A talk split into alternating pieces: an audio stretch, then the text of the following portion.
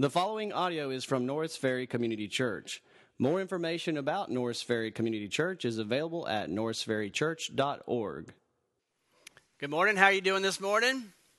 Good, good. Thank you guys from the student ministry. Uh, there was one person up here that wasn't from the student ministry. I don't know if you noticed that.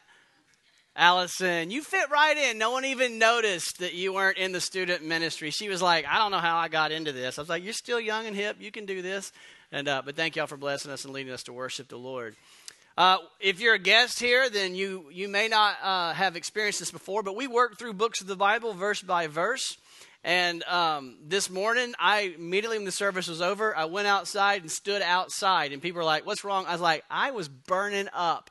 I said, I don't know if it was the fact that I was wearing a sweater. I don't know what the temperature set was set to, or if it's because I'm preaching on sexual purity. But one of those things made me very, very hot, and I was like, whew. And so uh, today we are going to cover that subject. And that's because when you work through the Bible, which we believe is the best thing for the church, which is to study the Bible, and that is God's word for us, even if it's uncomfortable at times, it is God's way of blessing us and conforming us into his image. And uh, we think it's the happiest way to live, but more importantly, it's the way that we glorify God as a church. Uh, Augustine had a saying. I want to see how this saying strikes you. His saying was this Love God and do what you want. How does that strike you? Some of you are like, man, that's not going to turn out too good, right? Well, the reason that scares us is because we know our own tendencies. We know human nature is to take a word like that and twist it and turn it into a license to sin.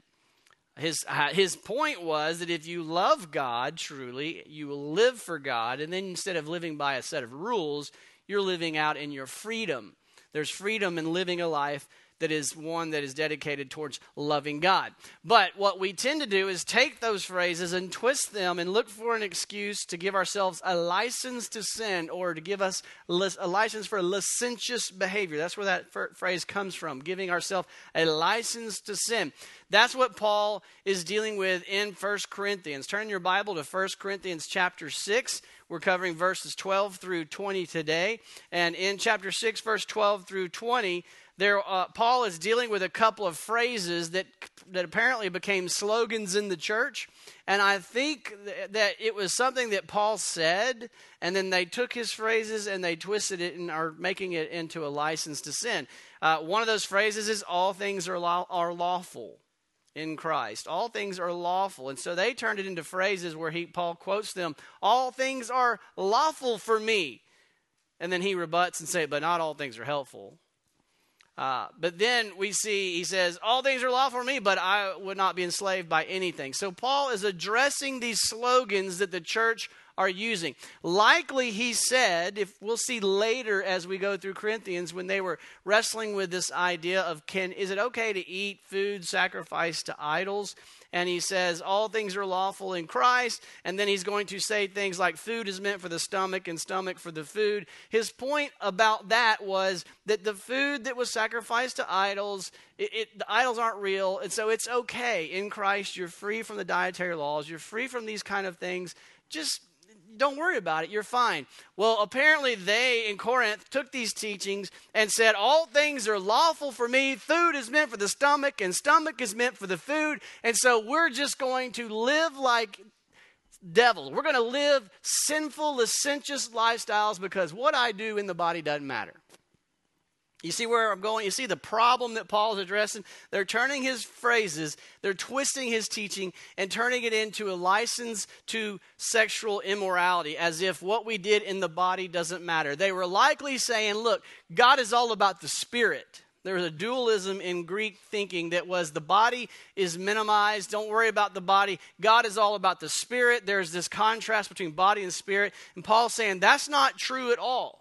That's not how we should think. What we're going to see today is Paul's going to say the body matters greatly to God. But sexual immorality comes from the word porneia, where we get the word pornography. It was clearly a problem in their culture. Paul is dealing with it all over the book of 1 Corinthians. A few weeks ago, we saw in 1 Corinthians 5 1, he said this. He said, It's actually reported that there is sexual immorality among you, and of a kind that is not tolerated even among the pagans. For a man has his father's wife. So he's saying this is a problem. Then we saw last week when we looked at chapter 6, verse 9, he listed this list of, of porneia. He said, neither sexually immoral, nor idolaters, nor adulterers, nor men who practice homosexuality. So he's saying whether it's heterosexuality or homosexuality, sexual immorality is a problem in the church, and we can't tolerate allowing the church to just live like the culture because the church is supposed to be an alternative. The church is supposed to be providing a different context, a different place where people can come in and see what it's like to live in the kingdom of God. I mean, we're not going to do that perfect, but that should be our aim is to provide the experience of what is it like to live in the kingdom of God, a taste of the kingdom of God. Today, he's going to deal with the issue even more. In verse 13, he's going to say the body is not meant for sexual immorality. And in verse 15 and 16, he mentions going to prostitutes specifically. And then in verse 18, he says, So the imperative, flee. Flee from sexual immorality. Now, remember when we set up this study of 1 Corinthians, we saw that what was going on in the culture of Corinth was that when the sun came down, the prostitutes descended upon from the mountains down into the city, and they went all over the city. And they did it in some perverted name of cult prostitutes and perverted name of worship. And so the culture had perverted God's beautiful design for, for sexual relationship inside of a marriage that we're going to look at. And the church adopted that as they became believers and, community, and, and covenanted together as a community of faith they were practicing the same sinful behavior. And Paul says, no, no, no, that's not how it works in the church. We've got to deal with this. Do we think that we have this? Is this like an, an element, uh, issue that you say, well, this isn't very relevant for our society? No, I mean, when we look at these things, we can say, man, Corinth sounds a lot like the culture that we live in. Sexual immorality is a massive problem in our culture as well. According to FamilySafe.com, Research shows that 47% of Christians surveyed said that pornography is a major problem in the home. 47% of Christians said that.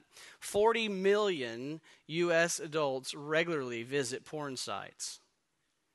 Studies suggest that 30 to 40%, 30 to 40% of unmarried relationships and 18 to 20% of marriages see at least one incident of sexual infidelity. So if you put those percentages together, we were at a conference as a staff this week, and there was a man sharing statistics about another topic, but he really drove it home by saying uh, that means one out of this many. And so, as that means stand up, and then he had sit down, and we saw just if I did that right now, then the odds are, the percentages are that we would see how drastically relevant this is to the church. 40%, 47%, half the church. If I said this half stand up, pornography has probably affected this many in the church. And it's a major problem in the home. So, Paul's point today is we've got to deal with these issues, though they make us uncomfortable. And though I may make me want to run outside and get a little air, it's something we got to deal with. So, Lord, we ask that you'll help us deal with this this morning that we will deal with it faithfully according to your scripture, that you will give us the, the Spirit's power, that you will convict us in our heart of the need to be faithful, and that you will give us the motivation and the power and the courage to, to be faithful in, our, in, in the area of sexual relationships in our life. And we want to do this for your glory. It's in Christ's name we pray. Amen. Okay, briefly, Paul is going to give us three gospel realities, three gospel truths that actually will give us help in this area. Notice the, the, the tagline under our screen of uh, 1 Corinthians is seeing every part of life through the gospel. And there's a great video, gospelproject.com, that you can click on and watch how the gospel is applied to all these issues going on in the church. So, every aspect of problems in the church are addressed by the gospel. Today we're going to see three gospel realities that help us think through and glorify God in our bodies in this area of our lives. The first gospel reality is our resurrection. In response to their twisting Paul's teaching, saying all things are lawful, the stomach's for the, the body, the food is for stomach, and stomach is for food, Paul states it very clearly in the second part of verse 13 the body is not meant for sexual immorality, but for the Lord, and the Lord for the body. And then he mentions the resurrection. God raised the Lord and will also raise us by his power. So, what, is, what does the resurrection have to do with this struggle?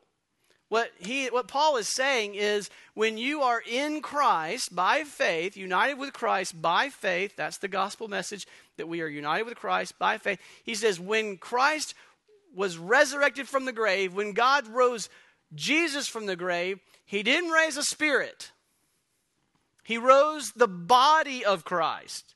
And the Bible teaches that the bodily resurrection of Jesus Christ is the guarantee that our bodies, believers in Christ, our bodies will be resurrected from the grave as well. So, what's your point, Paul? Paul's point is so what you do in the body matters. The body matters to God. Christianity is not just a spiritual experience, it's not just a spiritual battle. It is a battle that is played out through the bodies. The body is to be for the Lord, and the Lord is for the body. That phrase is a parallel phrase to the slogan that they were saying food is for the stomach and stomach's for the food. Paul says the body is for the Lord, and the Lord is for the body. They were downplaying the body, twisting his teaching, and downplaying the body and saying, oh, what, you, what we do in the body doesn't matter. And Paul's saying, what you do in the body matters greatly because your body is for the Lord. And good news, the Lord is for your body. So your body is to be used to glorify the Lord, and God, the Lord, is for helping you accomplish that, giving you what you need to glorify the Lord with your body. So he says our bodies were created by God, they are for God, and that's really his main point through all these points. When we think about the creation account, we see all through scriptures evidence of this. When we think about creation, God made bodies as a key part of imaging forth his glory. Remember, he says, the, These are created in my image. And the very focus of those creation texts in Genesis 1 and 2 are the body. He made it from the dust, he molded them into bodies, and then he took one out of the body. He took Eve's body and made it from the body of Adam. And they are to be fruitful and multiply and live in relational connection to each other and to God and to subdue the earth with their bodies. All of this is profoundly important into this aspect of how we bring glory to God. It's very much attached to what we do in our bodies. There's, there's no dualism in Christianity. The, the, the, Greek thought was there was a dualistic competition between body and soul, and they would downplay the body. And he's saying, no, the body is massively important to what God says, how I want you to glorify me. The body is so important that Jesus took on a body. When God said, I'm going to come down and save humanity, he didn't come as an angel. He didn't come as, as some spirit being. He came in a body. And he gave his body on the cross. His body was pierced for our transgressions. And then when he was buried, he was physically buried. When he rose from the grave, it was a bodily resurrection. The scripture says that makes a big deal about this. Paul's going to say his body was resurrected, not just his spirit or his soul. And so the body is important. When Jesus ascended to the right hand of the Father, he ascended in bodily form. He sits at the right hand of the Father on the throne in his body, his resurrected new body. And so the Lord makes a big deal about our bodies. And when Christ rose from the grave, when Christ returns, he's going to come return in body, bodily form. And then the bodies of all the saints will be resurrected from the grave, and we will be reunited with our bodies. We'll have new bodies to live eternally, and we will reign on a physical earth. A new earth and the new heavens, we will reign in our physical, resurrected bodies. I don't think we think that way very often. I think we tend to think kind of in this spiritual realm, which is very real as well. But what we see is we have bodies, and what we do with our bodies is very important. We need to serve the Lord with our bodies. We need to glorify God with our bodies. We need to understand that our bodies are to be used to glorify Him, especially in the area of physical union and relationships. So, what they were doing was twisting the teaching. I wonder how often we twist the teachings of the Lord to justify our living like culture. I can tell you, I see it oftentimes in counseling sessions when someone is really wrestling and struggling and, and they want to justify some sin in their life. Oftentimes, they will find a scripture, cling to that scripture, and say, The Bible tells me that God is a God of love. And doesn't God want me to be happy? Doesn't God want me to be with a, a doesn't God, a woman might say, a, a, spouse might say, doesn't God want me to be happy and in a loving relationship? Does He really expect me to go the rest of my life in an unhappy marriage? And this man has loved me so well, unlike my husband. Or a man might say, you know, the Bible clearly states that she should not withhold herself from me as my spouse, and she is. And so I feel completely free to and justified to commit these other types of, of sexual sins, whether it be pornography or a physical adultery relationship, or someone outside of marriage, not married yet, committing fornication, saying, you know, God made me this way. He gave me these desires. And so we take scriptures, all those things are true that God made us this way. God wants us to be happy in Him and God loves us, but we can't twist the scriptures like they were doing in Corinth to justify desires of our heart that are contrary to the will of God. And so that's at least something we need to think about. Am I doing that? And we shouldn't do that because, number one, God expects us to glorify Him, and His will is the way we glorify Him. But number two, we have the greatest life, the greatest joy, the happiest existence is in God's will. So when we think we'll be happier, it's a lie from Satan. To disobey God will not make us happier. So he points to the resurrection to say how you live in the body matters. Secondly, and this is the point that just blows me away, he goes from our, our resurrection to our union. Goes from our resurrection in Christ, a reality that we share if we are trusting Christ, our bodily resurrection to our union in Christ. Think about these words carefully. If you've heard these verses, don't gloss over them. Think about what Paul is saying. Verse 15 Do you not know that your bodies are members of Christ's body? This is not some analogy of the church. This is a profound union with Christ that says that your body is a member of Christ. Wait, are you sure you're talking bodily? Shall I then take the members of Christ, of Christ's body, and make them members of a prostitute's or a prostitute or a prostitute's body? Never! Exclamation mark. Do you see what Paul is saying? He is saying the union with Christ is so profound that what you do with your body, you are subjecting Christ to that behavior. Wow. And we would say, subject Christ to a prostitute. Never. I would never do that. I mean, this is what Paul's teaching. I never will forget the first time this hit me. Uh, I was on staff at another church, and we went to a, a purity conference in Southwestern Seminary, and the speaker camped out on this verse and said this very thing. And I thought, surely he's twisting scripture. And he's not. This is what Paul is saying. You can see it for yourself. It's very plain English that surely you understand. Do you not know that your union with Christ makes your body a member of Christ's body? And so if you are in union with a prostitute, then you are subjecting Christ to be in union with a prostitute. You say, I never would go to a prostitute. Okay, what we need to understand is when you are all alone and nobody's watching, everyone's gone, and you think you're alone. Paul's not just saying Jesus is in the house watching you. Paul is saying Jesus is in you looking through your eyes.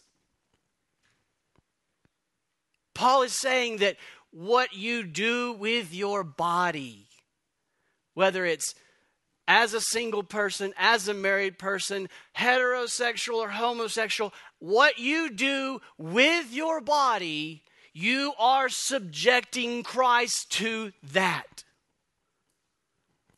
And the scripture says that when we sin, we grieve the Holy Spirit. We grieve Jesus. Imagine the grieving that Jesus is going through as he is subjected to unholy behavior. That's what Paul is saying. Or do you not know these things, he says as he continues in verse 16? Or do you not know that maybe you misunderstood your union with Christ? Paul says, or maybe you just misunderstand the physical union. Or do you not know that he who is joined to a prostitute becomes one body with her? And then he goes to Genesis, for as it is written, the two will become one flesh. But then back to the union with Christ. But he who is joined to the Lord becomes one spirit with him. So it's like, are you kidding me? Do you not know that when you put your faith in Christ and you say, Oh, thank you for forgiving me of my sins, that the Spirit of God dwells in you and you become one with Jesus Christ? And so that what you do with someone else, and if you physically do that, you are becoming one with them, but you are one with Christ. And so if you're one with Christ and you become one with them, then you are making them one with Christ.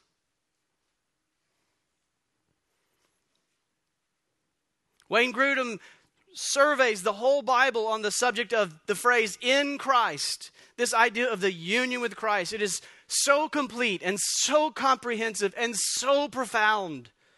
He says, number one, we are in Christ. Number two, Christ is in us. And number three, we are like Christ. And number four, we are with Christ. How many ways can you say it? All throughout the scriptures. You are in Christ, Christ is in you, you are like Christ, Christ is with you in whatever you think, in whatever you look at, in whatever you do with your body.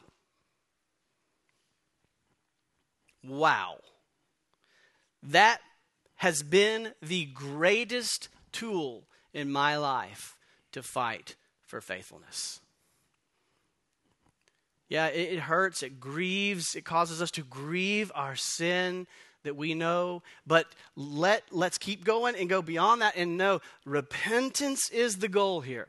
That this should be a wonderful weapon in your arsenal. That Christ is not just out there looking at me, Christ is in here looking through my eyes and living through me. So, God, help me be faithful in this moment of temptation. The, the union with Christ is the heart of the gospel.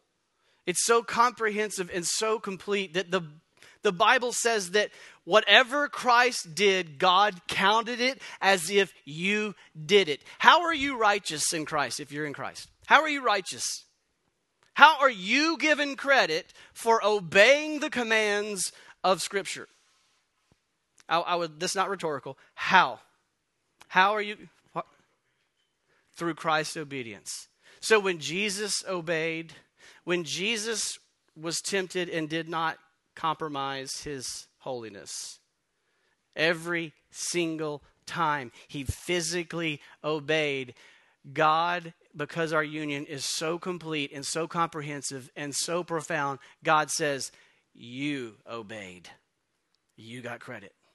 When Christ died on the cross, the Bible says that you died with him on the cross. Physically, your old self died and was buried. We, we, we illustrate this in the baptism. You were buried with Christ, and then the resurrection is illustrated coming up from the cleansing of the water illustration. And it says, You were raised to walk in the newness of life. When Christ was crucified, your old self was crucified. When Christ was buried in the tomb, you're buried in the tomb with him. When Christ rose from the grave, you were resurrected from the grave. When Christ ascended to the right hand of the Father, you were ascended to the right hand of the Father. When Christ returns in bodily form, all of those souls that have died, the, the, buried, the bodies are buried, they will be resurrected from the grave, united with their souls to live in physical bodies bodies for an eternity, reigning over a physical new earth with new heavens.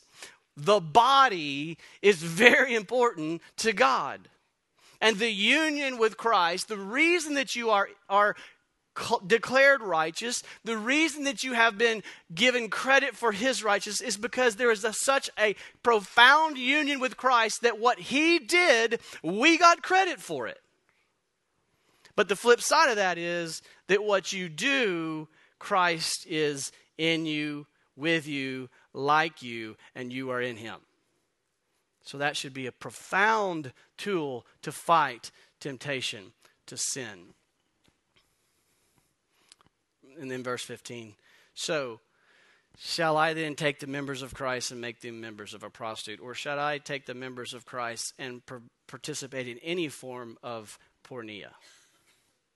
Absolutely not. Never. I think that attitude will help you in the battle.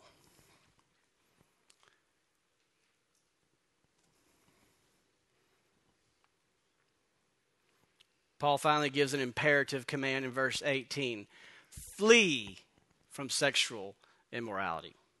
In light of this fact that you were resurrected bodily, what you do matters in the body. In light of your union, this profound, intimate union with Christ, flee from sexual. Don't walk, run. Don't play around, flee. Be radical in your fight against sexual immorality. There's places in the scripture that uses hyperbole to say, if your eye causes you to sin, gouge it out. If your hand causes you to sin, cut it off. Fight this with everything you got. I don't care if you say, I got to have a cell phone. If it's leading you to sin, get rid of it. I don't care if you have to have a computer. Give your wife the password. Put it in the main room of the house. Whatever it takes, get radical. Flee from porneia. God cares about what you do with your body.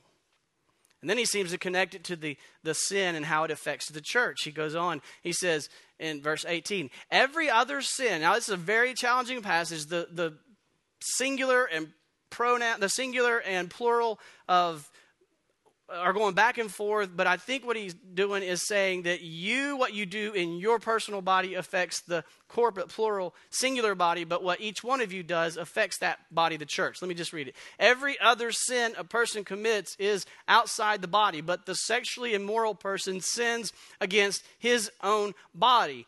Or do you not know that your body is a temple of the Holy Spirit within you, whom you have from God? The other time Paul talked about the body being temple, the plural and the, the singular was referring to the singular body. The Spirit of God dwells among us when we gather together, like He did in the original temple where two or three are gathered together, there I am in the midst of them. I think what Paul is saying is that when you individually have sexual immorality in your own body, it affects the body where Christ dwells.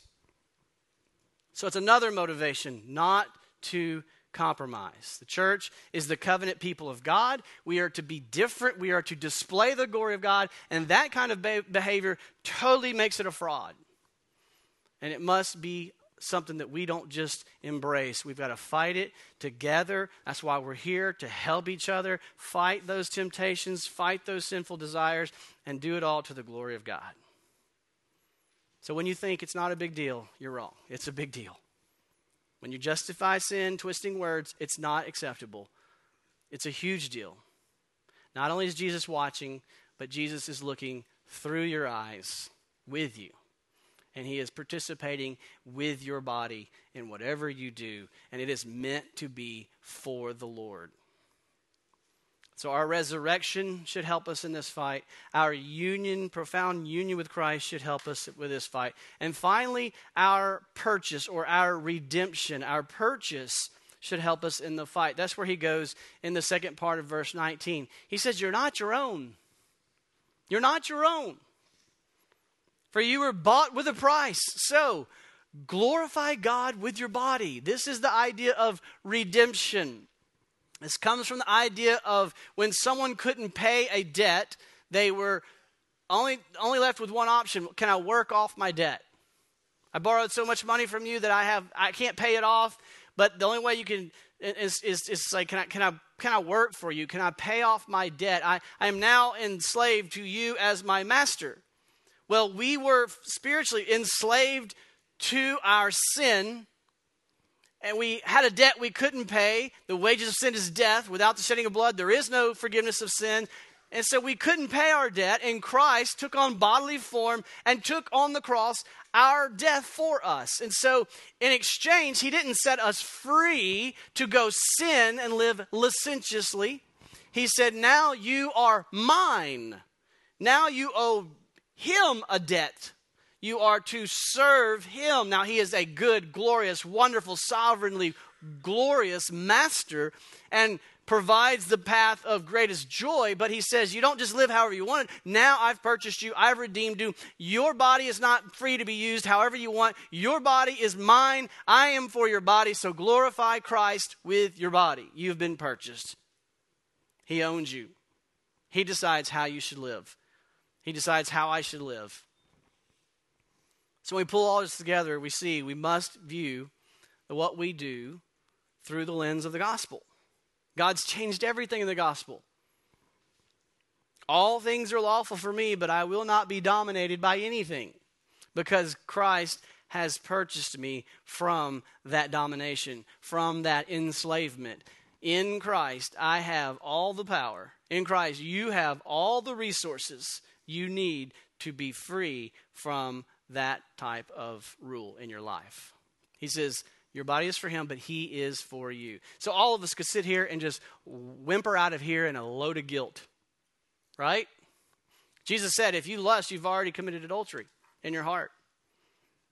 I don't think any one of us would pretend that we've never sinned in this category.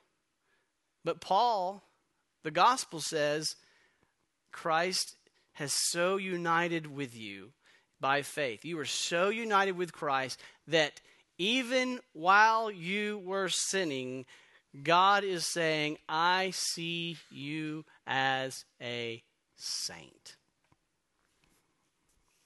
That's, that's how profound that union is. That even while we are failing, God says, Jesus is saying, I'm covering this with my blood. And the Spirit takes that message of grace and says, Don't sit there and waller in your guilt, but instead repent, change, that you have been fully equipped by grace.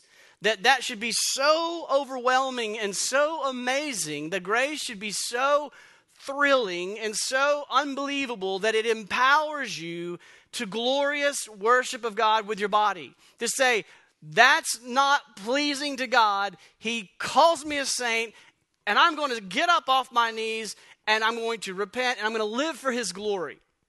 So rather than sitting there and wallowing in your guilt and wallowing in your shame, God calls you to get up by His grace, by His strength, by His enablement, by His power, living in you, with you, and through you. To say, now go glorify me with your body. Take whatever steps you need practical steps to provide guardrails to help you get in community, get with a trusted friend, share the struggle, get in community and say, hey, I need you guys to pray for me. I need to be able to text you when I'm being tempted. I need you to text me when you're being tempted. We are in this together. We are not alone. We are a church family that knows that all of us are guilty except for the righteousness of Christ, and we can do this together. That's why the church is here. And so what steps do you need to take very practically? Who do you need to share your password with? Who do you need to hand your phone to? Who do you need to unload software? Private eyes or secret eyes? What is it called? Covenant eyes? Put that software on your computer, Covenant Eyes. Look at Googe laughing at me. Private eyes, secret eyes. You can get covenant eyes. Put that on your software. Whatever it takes. The point's not to beat you over the head and make you feel terrible. The point is to empower you and equip you. And that's what Paul's doing. He's saying, listen, I'm giving you the resources to fight this fight. Father God, I pray that you will help us fight this fight, that we will be faithful, that we will not embrace sinful desires, but that we will fight those desires through the Spirit of God with the help of the family of the church. Help us to fight these battles so that we can be a church that, that glorifies you in this place. Lord, we love you and thank you for your word that equips us, that reminds us of gospel realities, that we are, our bodies will be resurrected, and that it will be for your glory and that our union with you is so profound that it gives us the fuel to fight, but also the resources to fight.